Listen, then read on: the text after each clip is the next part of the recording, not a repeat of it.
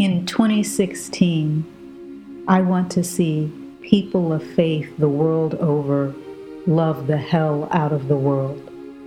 I want to see us make peace by being peace and to empower our leaders to make a just peace in our most difficult and pernicious conflicts. Just peace.